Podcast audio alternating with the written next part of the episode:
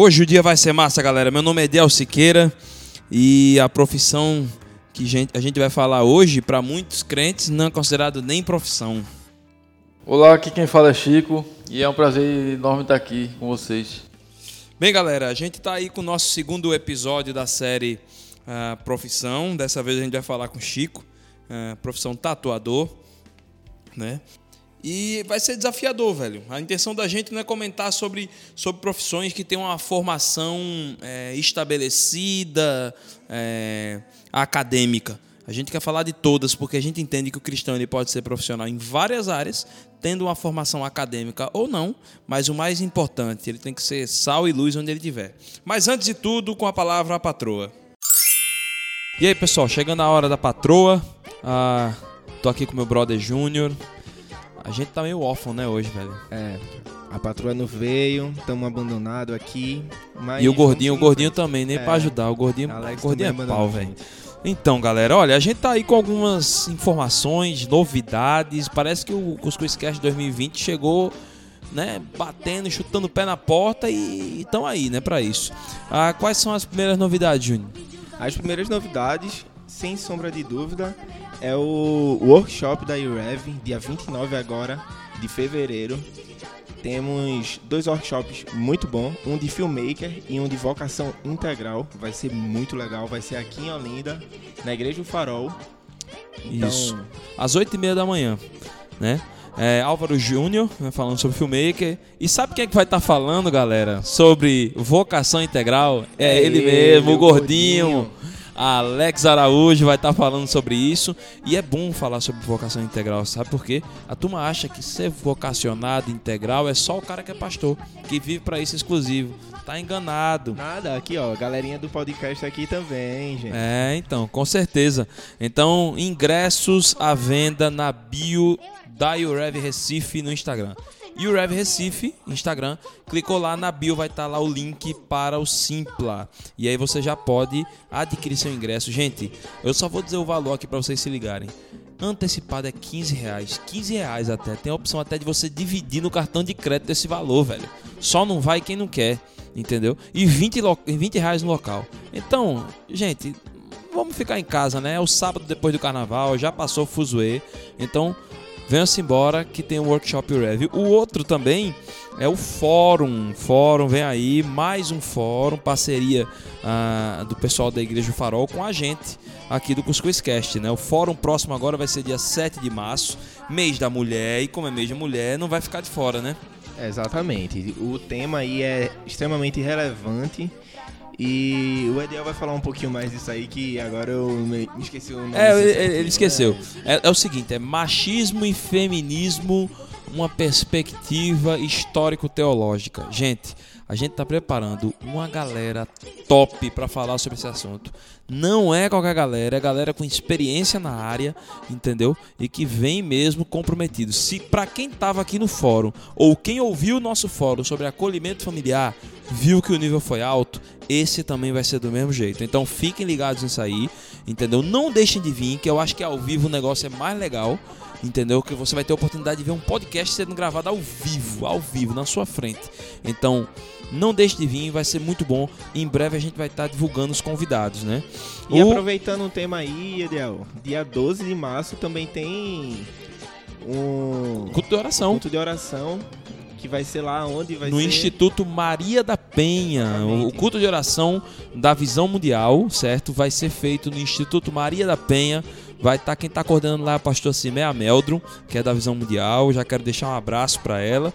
Né? A, o Instituto Maria da Penha fica na Avenida Marquês de Olinda, número 150, segundo andar, bairro do Recife. Então, gente, é super central. Então, você mulher aí que tá afim de, ir para um local, tá afim de discutir assuntos correlatos. E olha, eu vou dizer, eu acho que é bom estar tá sempre afim de discutir, porque o, o tema é sempre importante. Mulher é destaque sim na vida da gente. E eu, como mãe, posso, posso dizer: eu não vivo sem uma mulher. Primeiro foi minha mãe, agora é minha mulher. Entendeu? Se Deus quiser, se Deus me mandar filhas mulheres, serão minhas filhas mulheres também. E por aí vai, né? Ah, mas tem uma novidade boa. Tem novidade boa vindo por aí. Só que eu não vou dar spoiler, eu só vou dizer assim para vocês: vem aí UREV Mentes Criativas, dia 16 de outubro, certo? Na Igreja O Farol também. Os ingressos já estão à venda. Aí você diz, poxa, os ingressos já estão à venda em outubro? Meu amigo, sabe por que estão? Porque as vagas são limitadas. Então, É. corre, porque o do ano passado bombou lá no Hotel Jangadeiro, foi entupido. A gente tava com medo até de, de não dar, entendeu? A galera, o número de pessoas, de não dar o local, não comportar, e graças a Deus deu, mas foi bem complicado para administrar. Corre, corre que, o, que as vagas são limitadas e eu já tô garantindo a minha. Eu já vou comprar logo porque eu não quero ficar de fora não. É isso aí. E aí a gente agora vai falar sobre o que, ó, pra que, que o recado da patroa serve, né? Pelo É claro, principal, claro. é o quê? O principal, o prato principal de hoje é o padrinho. Então, gente, gente, o Padrim tá aí disponível para vocês, certo? Se vocês de- se você deseja ser um parceiro do nosso projeto, se você tá gostando do conteúdo dele, entendeu? E você diz assim, poxa, vale a pena manter. Gente, vocês não sabem o quanto é difícil manter um podcast. Entendeu? E a gente tá mantendo até agora, em primeiro lugar, porque Deus tem sido muito bom com a gente. Então, se você quer ser mantenedor, você pode ajudar a gente com a partir, a partir de 10 reais por mês. Isso não é nada. 10 reais Entendeu? a coquinha só. É, pô, tu deixa tomar coca, tu deixa tomar o veneno, É, né? E- Ainda melhora a saúde, pô. Ajuda É. nós. é, então, então você deixa comer aquela gordurinha, né? Aquele hamburgão massa com aquela maionese caseira maravilhosa. Não, não vou nem pensar nisso que Aí tá já tá dando fome de novo.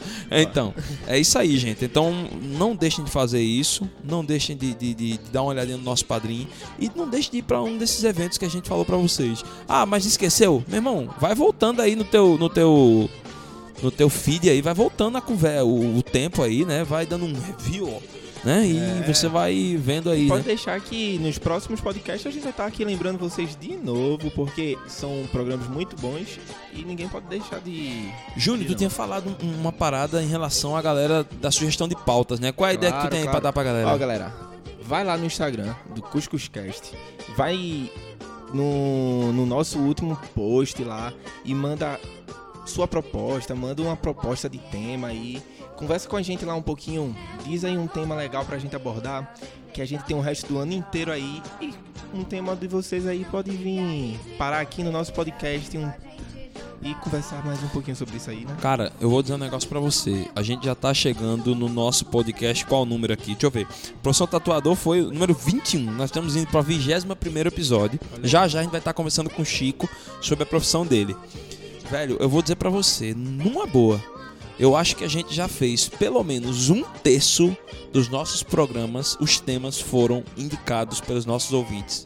Então nós estamos tentando ser o mais democráticos possível, porque vocês são o termômetro da nossa audiência, vocês são, são o termômetro do que a gente está fazendo, é através de vocês que a gente sabe se o programa tá legal ou não. Entendeu? Então, se vocês também puderem responder sendo, sendo parceiros da gente, melhor ainda, tá certo? Então vamos embora que o programa vem vindo aí. Chico já deve tá, já tá aqui agoniado na minha frente querendo começar o programa. Tchau, tchau, galera. Tchau, beijo. Bem, Chico, beleza, velho?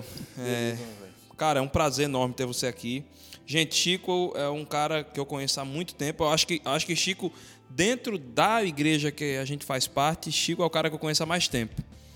Né? Então acho que eu, eu tava pesquisando antes de vir pra cá, a gente se conhece há 18 anos, a gente tá velho, viu, velho?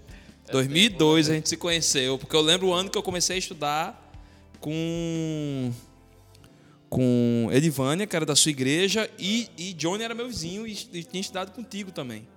Né? Exatamente. Então, foi 2002, 2001, isso quer dizer, já são 19 aí, 18 anos vindo, então já dá pra ter uma ideia da idade, da minha idade e da de Chico, né? Então, assim, cara, eu queria que falasse, você falasse um pouquinho sobre a tua vida, né? É, Como foi, o que, que você faz, qual a, qual a igreja que você faz parte, o que, que você faz nela, né? É, enfim, de onde você veio. Então hoje eu faço parte do Farol, né, da Igreja O Farol, que fica aqui em Olinda. E na igreja eu toco bateria no Ministério do Louvor, sou seminarista também, estou fazendo seminário. E tô aí, tô disposto a servir, né, velho, da melhor forma. Amém, cara. Chico foi o cara que fez a minha, minha primeira tatuagem, por enquanto é única. Ainda vai fazer um bocado, se Deus quiser. Mas, como disse Alex nos bastidores, acho que já teve algum programa, algum programa que ele soltou uma piada. Ele disse que, na verdade, não foi uma navalha que eu fiz, e sim um, um cortador de, de gráfica. Ele disse que era um cortador de gráfica. Como é que querendo zoar com a minha cara? Falar nisso, eu vou aproveitar esse programa para tirar uma onda com a cara de Alex, porque Alex não tá aqui e bom é tirar onda quando o cara não tá no lugar. Então, Alex, um beijo para você. Tô com saudade de você, meu amigo. É, bem, é, Chico, assim, como foi que saiu, que surgiu esse interesse, né, de ir para essa área, para tatu, né, para para trabalhar com esse tipo de, de, de, serviço, né? Que é uma área, pelo jeito, extremamente artística. Como foi que surgiu isso em você, no seu coração, esse desejo? Então, velho, desde começou na escola ainda. Quando eu era pequeno, eu ia assistir uma aula, eu prestava atenção no que estava sendo dito, mas ao mesmo tempo estava desenhando no caderno. Eu fazia tipo ilustrações do que o professor estava falando no caderno, né? E eu fui crescendo com isso. E chegou um determinado momento que aí eu deixei essa parte de, de arte visual, de produção visual do, pra, do lado e comecei na música, né? Comecei a estudar música, investi também um, boa parte da minha vida nisso. Mas aí depois no tempo eu, quando eu entrei para a faculdade, eu comecei, eu fiz um psicologia né, até o oitavo período e era a mesma coisa, velho. Quando eu chegava lá, os professores começavam a dar aula, eu começava a desenhar. E às vezes a galera olhava pra mim assim, mesmo esse bicho tá prestando atenção na aula, não, velho? Tô prestando, assim, tipo, eu sempre fui um aluno empenhado, sempre tive nota boa na faculdade, e isso mostrava que esse tipo de movimento meu não, não atrapalhava, né? Mas era algo bem comum mesmo na faculdade, enquanto a galera tava prestando atenção, eu tava desenhando, desenhando, desenhando. A tua dinâmica de aprendizado só era outra. Né? Exatamente, exatamente. Eu conseguia é, entender melhor sobre o assunto, ou até criar algumas perguntas em cima do que estava sendo dito, baseado nos desenhos que eu criava. Velho, tá ligado? Louco, eu criava velho. imagens e a partir daquelas imagens ali eu começava a pensar um monte de coisa e aí eu fui consolidando cada vez mais, né? Algumas, algumas coisas que eu aprendi na faculdade. E quando, quando eu fiz 17 anos, eu tinha um estúdio de tatuagem perto da minha casa. E aí eu conheci o cara e eu disse assim, pô, isso aí, eu acho isso aí muito massa, velho, porque é uma possibilidade de você cravar na pele uma arte que você cria num papel. Como é que isso acontece? Até então era tatuagem que eu só, só escutava é, falar, né? Dos, os outros falando para mim o que era, mas eu até então nunca tinha estudado sobre isso. E aí foi que ele disse para mim: é, se você quiser aprender, eu lhe ensino. E me deu alguns requisitos, né? Ele disse: oh, você tem que ser de maior para estar dentro de um estúdio. Tatuagem, eu não, faltava um ano para eu ser de maior. E ele disse: oh, você tem que esperar esse tempo e tal porque por questões de, de ética mesmo, né, profissional. E eu entendi isso aí, mas eu disse a ele, eu quero, e comecei a me dedicar a isso também. É, vez ou outra eu ia para o estúdio dele, passava uma tarde lá conversando com ele. E terminou que eu aprendi, né? Ele me ensinou, ele me ensinou o básico, é, o que é necessário para se tatuar, no caso. É, desde soldagem de agulha, que é algo que hoje não existe mais. Hoje a galera vai na cidade e já compra tudo pronto, né? O material todo todo pronto, embalado já para usar. Mas aí eu aprendi esse, toda essa técnica e também a técnica de desenho, né? Fui aprimorando. Porque ele disse, ó, oh, você desenha bem, mas tem algumas coisas que você pode fazer melhor, de outro jeito, né? Então eu fui aprimorando isso aí e aí seguiu, velho. Fiz um curso de arte plástica depois no Senac, né? De pintura em, pintura em tela, óleo sobre tela e ilustração. E também contribuiu muito para esse Aí, aí tipo, esse curso que você fez no Senac, você fez na mesma época que estava fazendo psicologia? Eu, eu, fiz depois. Depois. Depois, exatamente. Então tu chegou no oitavo período de psicologia e, deixe, e larguei a faculdade. Por quê? Porque a galera pergunta assim, pô, velho, faltava tão pouco para tu terminar. Por que tu não terminou? E eu disse assim, e eu, e eu tenho uma coisa na minha cabeça, uma certeza de que naquele momento eu tive que fazer aquilo. Porque minha família foi morar no interior, e eu, eu também fui com ele, mas eu não gostei de lá. Eu disse assim, pô, não, não gosto daqui. E eu vou voltar para Recife. Então você vai voltar só. Minha, minha família disse, você vai voltar só para Recife. E eu disse, beleza, eu vou e vou enfrentar o que eu tenho que enfrentar, né? Então a partir daí eu comecei a me dedicar a isso. E tive que sair da faculdade, porque eu tinha que ter tempo para trabalhar ou estudar, né? Investir nisso e a faculdade não, não iria permitir esse tempo necessário. Mas eu não me arrependo disso. Foi uma escolha que eu tomei, uma decisão que eu tomei de, de não terminar a faculdade e que até hoje eu não me arrependo disso. Que É, massa. Foi muito, contribuiu muito para eu chegar, chegar onde eu cheguei, né? Onde eu tô. No caso, se você não tivesse abandonado, você não teria se desenvolvido enquanto tatuador, Exatamente, tua carreira. exatamente. Aí esse curso de, de artes plásticas no Artes Senac, plásticas, quanto isso. tempo de duração? Foram seis meses. Seis meses toda semana e todo dia, né? Todo dia. Então era um curso que eu percebia que muitos alunos eles iam só para melhorar uma, uma habilidade que eles já tinham, mas eu também percebia poucos que queriam viver realmente disso. Era uma necessidade, né? No meu caso foi uma necessidade também. Uhum. Mas eu percebia isso pouco lá em poucos alunos. E esses alunos que, que precisavam disso como uma necessidade para viver, para ganhar uma renda, eh, eu percebia que o talento dele, velho, tá mil anos à frente, tá ligado? Porque era um cara que se dedicava noite e dia mesmo. Às vezes a galera chegava e dizia, Chico, vamos tomar um café na minha casa, né? Ó, tá hora do café. Não, não vou descer agora não. E eu madrugava mesmo, passava madrugadas desenhando, desenhando, A desenhando. necessidade fazia o cara se desenvolver, né? Exatamente, exatamente. Então foi um curso muito bom que eu até indico para quem quiser é, investir nessa área, estiver pensando em investir nessa área, é, tanto de tatuagem como de pintura em tela, que também é um, uma profissão que para mim ela, ela tem um bom retorno financeiro. Né? Isso tem que ser falado porque artista hoje em dia está muito mal visto, né? Então é, um, é uma área que, que vale a pena investir Uhum. também. E aí, no caso, é, já tem quanto tempo é, esse, esse, esse tempo de, que- do- dos teus, vamos dizer, aí, da tua saída ah, do curso de psicologia, que aí pelo jeito parece ser uma ruptura bem importante, significativa para tua vida, porque pelo menos o que, que deu para a primeira impressão que eu tô tendo, eu e Ediel aqui, é de que você a ruptura da sua saída do curso de psicologia foi que fez assim, pronto. Agora eu sou tatuador. Você deu tapa na mesa e disse: Eu sou tatuador e pronto. Ou surgiu antes isso? Então, isso aí já, já tinha surgido antes, né? Porque na minha cabeça eu já estava convicto disso. Eu, quando comecei a me relacionar com esse tatuador, é, com, esse, com essa intenção de ser tatuador, muito antes da faculdade ainda, eu já, já tinha isso em mente. Eu quero ser isso. Mas quando eu entrei para a faculdade, isso foi deixado de lado um pouco, né? Isso já Eu- tem uns 15 anos aí, né? Isso já tem uns, já tem por aí uns 15 anos, velho. Mas e é um tempo, faz nove anos que eu tatuo profissionalmente. É nove anos que eu tatuo profissionalmente e já tatuei, já tive vários estudos também. Mas assim é sempre um desafio para mim, Uhum. entendeu? Sempre um desafio. Massa. Massa. Cara, como é que se encontra? Tu falou aí na questão de remuneração. Como é que se encontra hoje o mercado? Mudou alguma coisa da época que tu. Mudou muito, velho. Eu acho, eu acho interessante esse, esse, essa evolução que teve essa arte, né? Porque quando eu comecei, como eu falei aqui no início, eu aprendi a soldar agulha.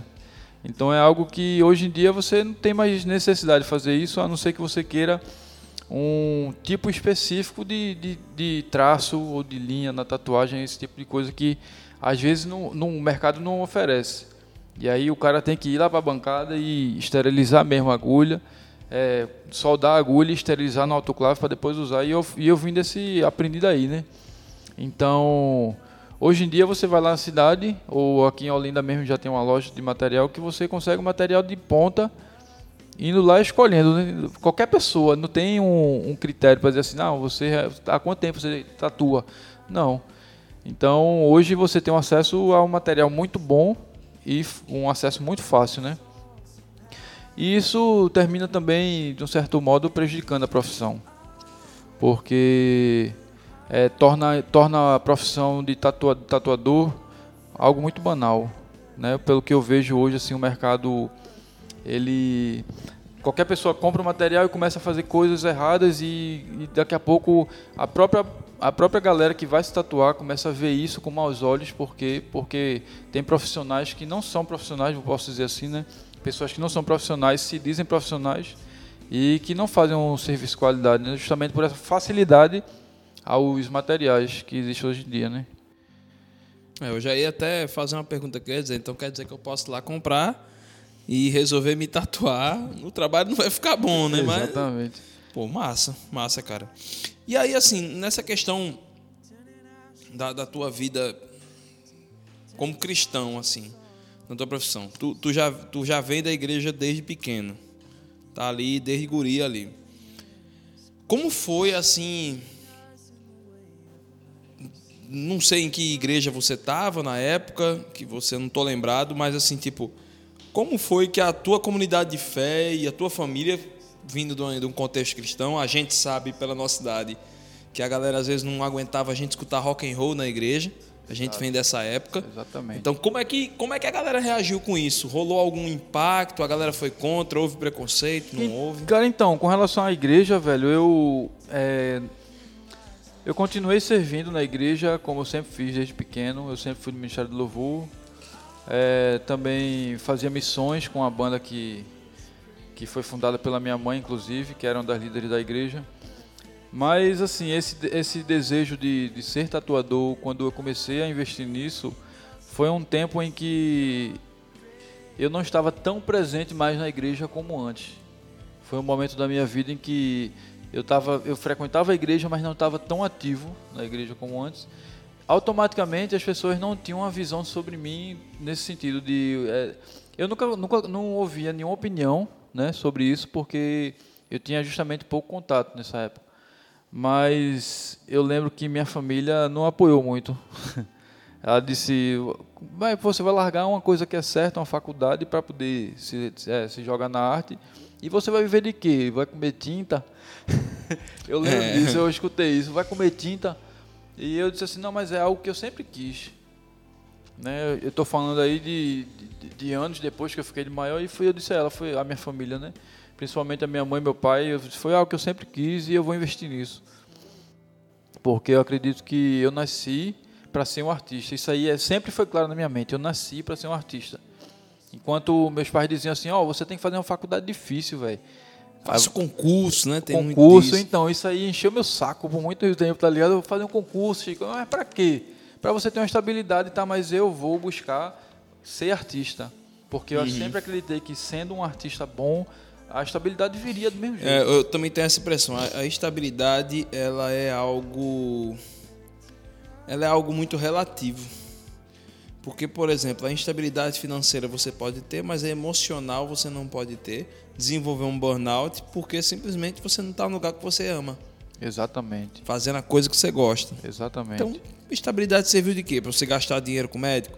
Tem muito disso. Foram outras e outras questões, entendeu? Exatamente. Hoje eu consigo ver é, os, os profissionais que são bem dedicados nessa área de tatuagem, aqui- até aqui no Recife, em Recife mesmo, Olinda, Olinda, por incrível que pareça, tem poucos tatuadores. Tem poucos tatuadores, mas Recife, como tem uma quantidade maior, eu consigo perceber que os caras conseguem ter uma vida boa financeiramente, e conseguem é, bancar suas despesas e Pô, Recife que tem mais, né? Exatamente, porque justamente eles oferecem um trabalho de qualidade, né? Então, assim, essa ideia de que ah, vai morrer de fome se decidir ser um tatuador, aí eu, eu já digo assim, depende, meu amigo. Se você quiser ser mais um, realmente você pode ser que nem sobreviva dessa parada, né? Mas se você tiver um diferencial, buscar ser tipo assim, um artista ele tem que ter o, o- como é que eu posso dizer, a assinatura dele, a identidade. Então eu olho para um trabalho e digo assim, foi fulano que fez. Eu consigo identificar isso, né? Eu como tatuador consigo ver a tatuagem de outros e dizer, foi Pelo fulano que traço fez, do cara. pelo traço, pela pigmentação, tudo isso. Então eu acredito que não existe esse lance de, de uma baixa remuneração se o cara se dedicar a isso. Uhum. Assim como uma faculdade, a arte também requer estudo. Né? Estudo de coloração, estudo de como fazer um traço perfeito, o que é que eu preciso usar para fazer tal tipo de, de trabalho. Então, é só dedicação, velho. Uhum. Massa. E na questão assim de. é, como cristão, de, de- eu não vou dizer a, pro- a pregação propriamente tradicional da coisa, mas você encontra com facilidade oportunidades para criar é, chances onde, onde as pessoas possam ouvir do evangelho na tua área? Com certeza, velho. Eu de um tempo de um tempo para cá eu tenho feito no meu estúdio um ambiente justamente para isso. Eu consigo dialogar com pessoas que jamais iriam à igreja. A real é essa, são pessoas que jamais iriam à igreja por resistência mesmo. É, muitas delas passaram por igreja, tiveram mais experiências e por isso não querem mais de jeito nenhum, desacreditam total.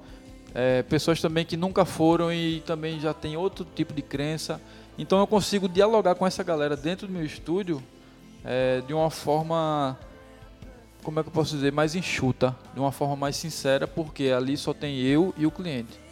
Então, se eu passo três horas numa sessão de tatuagem, nessas três horas a gente vai conversar uma conversa produtiva relacionada ao Evangelho.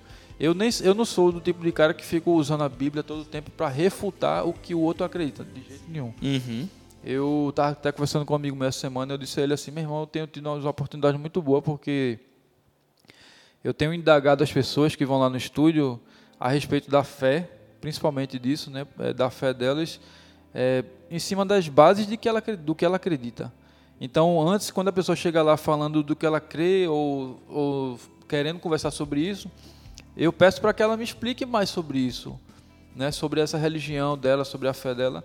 Então, em cima do que ela vai me trazendo, eu consigo ir construindo uns pensamentos de de minando aos poucos né, essa, essa, essas minhas dúvidas com relação a outras religiões que é, eu não sou um conhecedor genuíno de todas, mas assim, a galera chega lá, velho. O que você imaginar de gente louca chega no estúdio, todo tipo de religião e, tudo mais.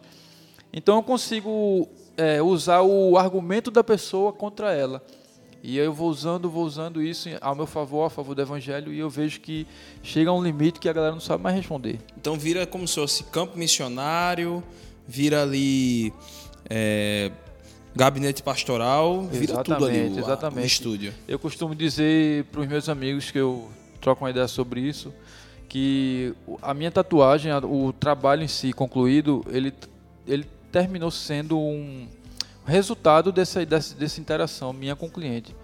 É, uhum. Antigamente a galera ia lá para fazer uma tatuagem e eu me dedicava 100% a isso, a fazer a tatuagem. Hoje eu consigo fazer a tatuagem com excelência, porque a prática também já, já me proporcionou isso, né? Em compensação, o, o assunto que deveria ser outro, eu volto para isso, para a espiritualidade de uma forma geral, né? para tentar entender as pessoas e sempre respondendo com o evangelho. E assim, tem sido uma experiência muito louca para mim, porque a galera fica realmente sem chão. Uhum. Essa é a expressão correta mesmo. A galera, eu vou minando umas bases do que a, a, a, galera acredita em cima do que eles me trazem e a galera fica sem chão, velho. Quando isso acontece, aí eu chego com o evangelho e digo, ó, oh, existe uma resposta para isso. Uhum. Aí, por exemplo, eu vou fazer uma pergunta que eu não faria, certo? Uhum. Eu tô me colocando aqui escutando pessoas, pensando em pessoas e pensando em perfis de pessoas que escutam o nosso o nosso podcast e pessoas até que eu tava, que eu nem conheço, né? Mas assim, beleza, tu tem a oportunidade e tal, mas se chegar um cara pedindo para você desenhar um satanás, e aí como é que fica o negócio? Tá de boa então, eu tenho hoje, depois de tantos anos, é, eu já fiz sim, eu já fiz, já desenhei uns capetas numa galera, principalmente numa galera do metal, quando eu andava com a galera do metal, e a galera dizia, meu irmão, quero fazer, eu digo, vamos agora, a gente fazia mesmo e tava nem aí. Mas hoje eu, eu cheguei num, num patamar da minha profissão que para mim ainda não é que eu almejo, mas assim, eu já posso dizer, esse trabalho eu não faço, entendeu? É, eu poderia muito bem fazer visando dinheiro, porque as necessidades existem, né? A minha necessidade da minha família, mas quando eu coloco esse tipo de, de relação na frente do que eu acredito, eu acho que eu já me perdi. Né? A relação de eu preciso de dinheiro, então vou fazer o que o cliente me pede, eu já me perdi. Eu acredito nisso. E eu digo, não, não vou fazer. Se você quiser, eu posso até lhe indicar um cara que faça, né? Eu quero fazer um satanás. Então, eu, eu não faço esse tipo de trabalho. Se, por quê? Porque eu não gosto. Não, não é do meu. Não faz parte de mim esse tipo de coisa. Então, eu já, não, uhum. eu já uhum. tenho esse direito né, uhum. né, de falar que não quero. Uhum. Acho que é a mesma coisa se fosse, por exemplo, desenhar um palhaço, né? E aí, para quem não sabe, o palhaço tem um significado. Para quem não sabe, gente, desenhar palhaço é quem mata policial, né? Exatamente. É o cara que tem Tem. tatuado. Não é o cara que desenha, mas o cara que tem tatuado palhaço. Exatamente. Né? Mas aí a gente. Ou, ou ainda mudou isso? Não, mas se a gente parar pra, A gente quer analisar o seguinte: se a gente. Não é qualquer tipo de palhaço. Existe Ah, um tipo sim. de palhaço. Então, é, no mundo da tatuagem, que sempre foi marginalizado pelo que ela sempre foi, isso aí é um fato, né? Eu gosto de deixar isso claro. Uhum. Quando, quando eu falo de tatuagem, dessa profissão, eu gosto de deixar isso claro que ex- existe sim a marginalidade nesse sentido de. Foi uma profissão que cresceu na periferia, foi uma profissão que cresceu dentro do presídio, inclusive. Né? Se você for para o México, você vai ver que dentro da- das cadeias mexicanas a galera é muito tatuada e tem um tatuador dentro de cada cadeia. Então é como se fosse uma profissão de, de, de ralé mesmo, né? de marginalidade mesmo. É, antigamente, quando começou a tatuagem também, era o grupo de risco que fazia, a Idético, você via a Idético com tatuagem, você via uma galera, o drogado, né, que com tatuagem, era a galera que buscava esse tipo de serviço, era esse tipo, esse tipo de gente. Então eu digo a galera assim, ó, se hoje a tatuagem ela leva essa má fama, ela tem um motivo para isso. Tá entendendo? Não é algo que a gente tem que, ah, eu vou tentar mudar isso, vou bater de frente. Não. Simplesmente faça o que você tem que fazer como profissional e espere que isso se acabe um dia, né? Ou não também, mas assim, isso tem melhorado muito, né? Sim, a gente Isso tem percebe. melhorado muito. A gente vê, eu mesmo vejo na televisão é, jogador de futebol, ator da Globo, uma galera muito A conhecida. gente tem pastor, pô. No. Brasil a gente tem. Tem, Exatamente. tem o, o Anderson Silva, Exatamente. que ele é todo tatuado, né? Exato. Então, a gente tem o o Rodolfo, Rodolfo Abrantes, mas é porque o Rodolfo Abrantes já vem é, de antes. Mas, mas tem. Exatamente. e- Exatamente. Eu percebo que é, a galera me pergunta assim, às vezes, é, o que é que tu acha com relação a tatuar, a tatuar e, e ser crente?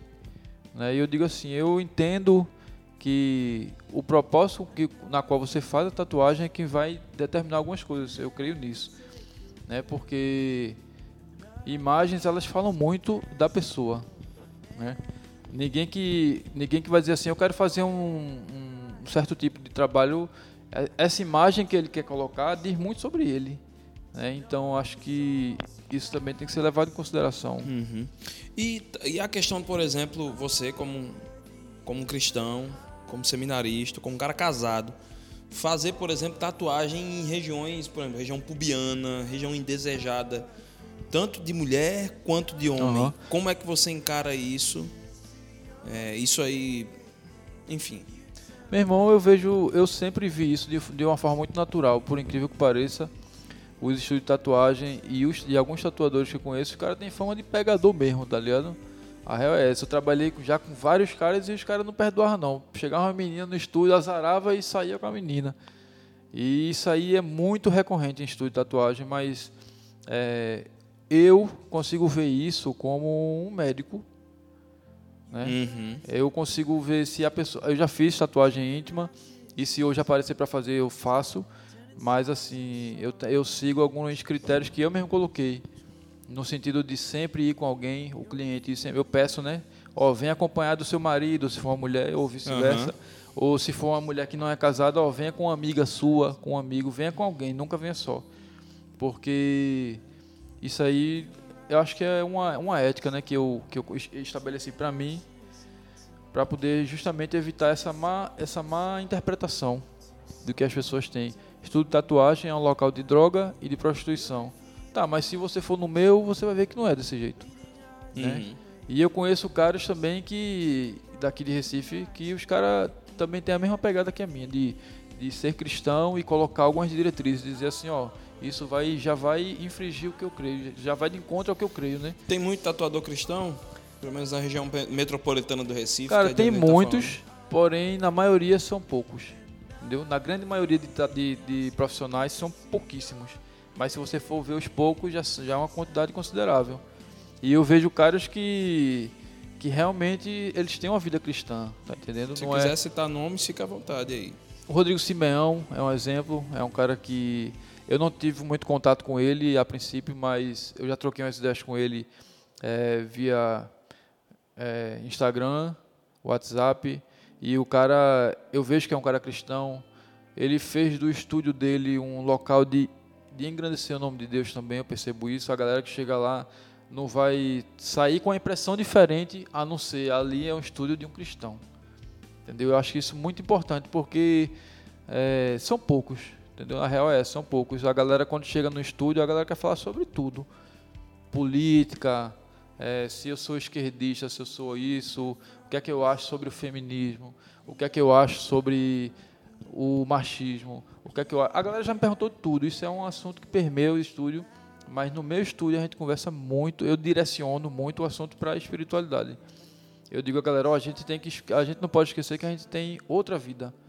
Né? A gente está passando por uma, mas nós somos, eu digo assim, nós somos é, bidimensionais, né? Nós, nós vivemos em duas dimensões. Uhum. Uma que é carne, que é a que a gente vê aqui na Terra, e outra que é o espírito. Sim, sim. Então eu digo a galera, vamos construir uma ideia sobre isso, né?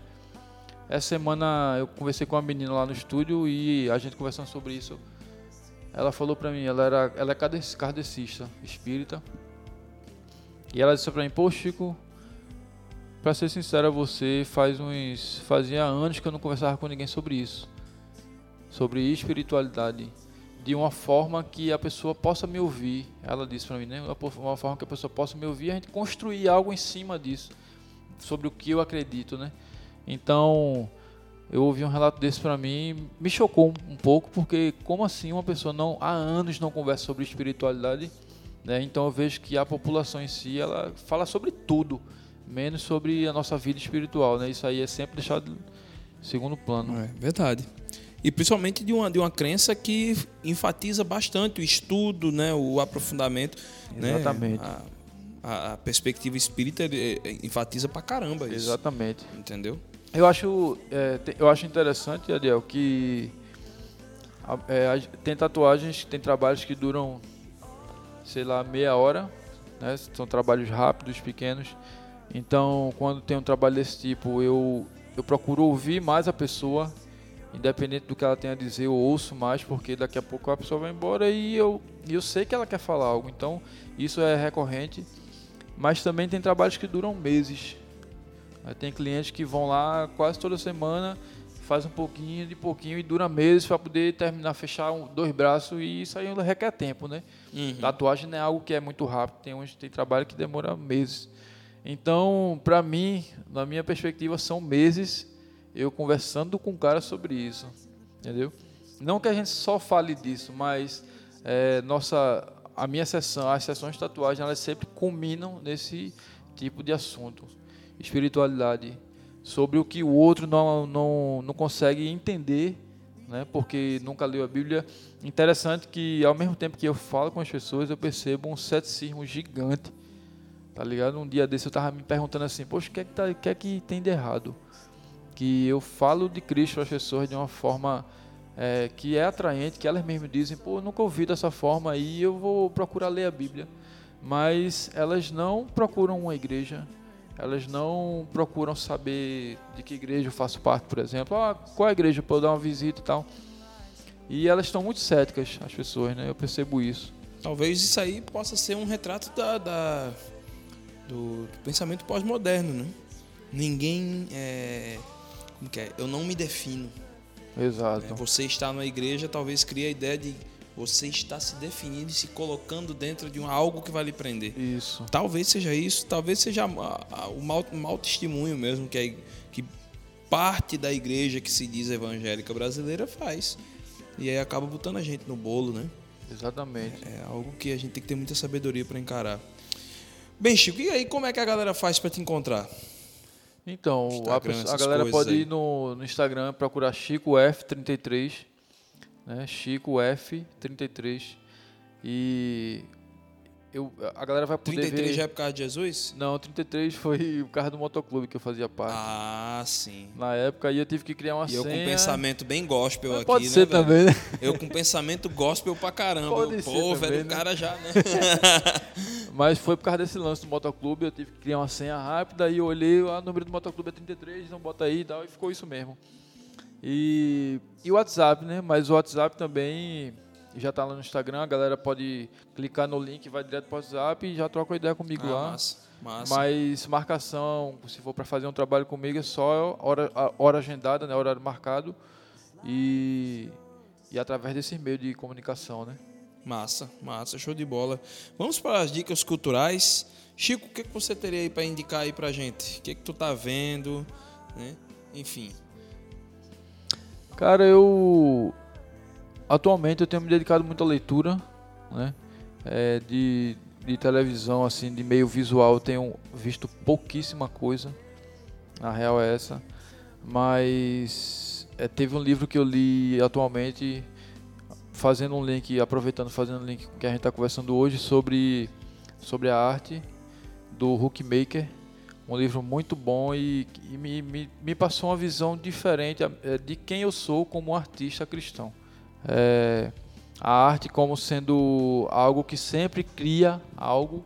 Então Deus ele foi o ele foi o início de tudo. Ele foi o grande artista, continua sendo, né? Eu consigo quando eu olho para para a natureza eu vejo uma, uma diversidade gigante de formas, de cores, de plantas, de animais e isso eu vejo assim, isso tudo é arte, né? Então, quando eu vou para as mínimas coisas, para o nosso dia a dia aqui, ou se eu for para uma tribo indígena, eu vou ver que a arte molda a vida de qualquer pessoa. Não tem como eu olhar para um ser humano e dizer assim, não, esse cara aí, ele é a parte da arte. Não, a arte ela existe desde o início. E esse livro do Hookmaker é muito bom para quem quer aprender mais sobre isso, né? Sobre o seu papel como artista. Uma profissão que no início era tão valorizada, porque quando a gente para para pensar em arte, a gente para para pensar nos, nos ferreiros que faziam espada na, na época medieval. A gente para para pensar na galera que fazia armadura para a galera batalhar. Uhum. A gente para para pensar no, na galera que talhava madeira para fazer navio antigamente. Então, é, era uma arte muito, a arte era muito valorizada e hoje em dia, véio, a visão está totalmente diferente. A galera olha pro artista e diz: ah, esse cara tem muito tempo livre, né? O vagabundo tem muito tempo livre. Quando na verdade devia ser uma das mais, das mais reconhecidas, né? Verdade. É o que molda a vida de todo mundo, é a arte. Verdade. Gente, eu gostaria de fazer uma indicação diferente. É, eu já indiquei filme, eu já indiquei, acho que, evento, eu já indiquei série, eu já indiquei livro, e eu quero hoje indicar um Instagram para seguir. Cara, eu quero Instagram. Eu quero indicar um Instagram. Dá pra editar isso aí, né? Pra seguir. Eu quero é, indicar o perfil de um brother chamado Marcondes, é pastor da Igreja Episcopal Carismática, Marcondes Soares. Ele é sociólogo, é formado pela UFPE e ele é, ele é pastor da, da, da, Igreja Episcopal, né?